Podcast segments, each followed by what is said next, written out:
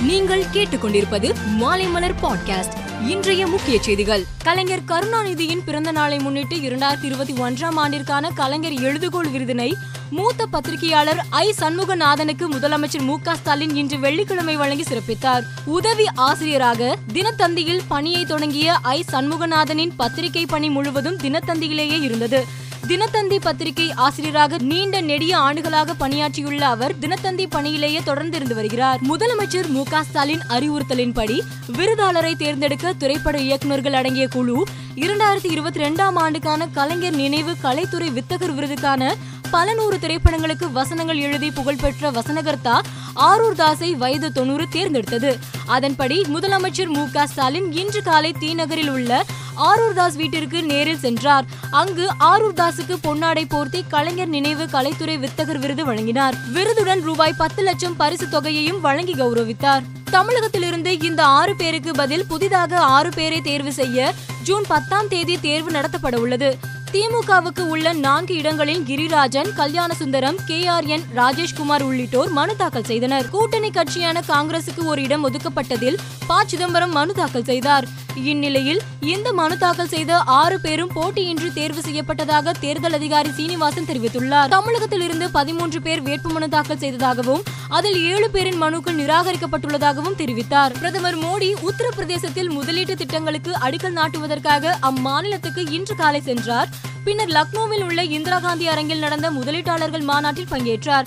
இதில் ரூபாய் எண்பதாயிரம் கோடி மதிப்பிலான ஆயிரத்தி நானூற்றி ஆறு திட்டங்களுக்கு அடிக்கல் நாட்டினார். வேளாண் மற்றும் அதனை சார்ந்த துறை தகவல் தொழில்நுட்பம் மற்றும் மின்னணு சிறு குறு மற்றும் நடுத்தர தொழில்துறை உற்பத்தி புதுப்பிக்கத்தக்க எரிசக்தி மருந்து உற்பத்தி சுற்றுலா பாதுகாப்பு கைத்தறி மற்றும் நூல் ஆகிய துறையில் ரூபாய் எண்பதாயிரம் கோடி திட்டங்கள் செயல்படுவதாகவும் அதில் அரசு ரூபாய் நாலாயிரத்தி நானூற்றி ஐம்பத்தி ஒன்பது கோடி முதலீடு செய்துள்ளது. அமெரிக்காவின் மெஸ் புறநகர் பகுதியில் உள்ள தேவாலயத்துக்கு வெளியே நேற்று இரவு மூன்று பேர் சுட்டுக் கொல்லப்பட்டனர். வாலிபர் ஒருவர் இரண்டு பெண்களை சுட்டுக் கொன்றுவிட்டு தன்னைத்தானே தற்கொலை செய்து கொண்டான். இதில் கொல்லப்பட்டவர்கள் அடையாளம் காணப்படவில்லை. துப்பாக்கியால் சுட்ட நபரின் விவரமும் கண்டுபிடிக்கவில்லை. கடந்த பிப்ரவரி இருபத்தி நான்காம் தேதி உக்ரைன் மீது தாக்குதல் நடத்தியதிலிருந்து ரஷ்ய படைகள் செய்த குற்றங்கள் மற்றும் அத்துமீறல்களுக்கு ரஷ்யா பொறுப்பேற்க வேண்டும் என்று அமெரிக்காவும் அதன் நட்பு நாடுகளும் கேட்டுக்கொண்டுள்ளன.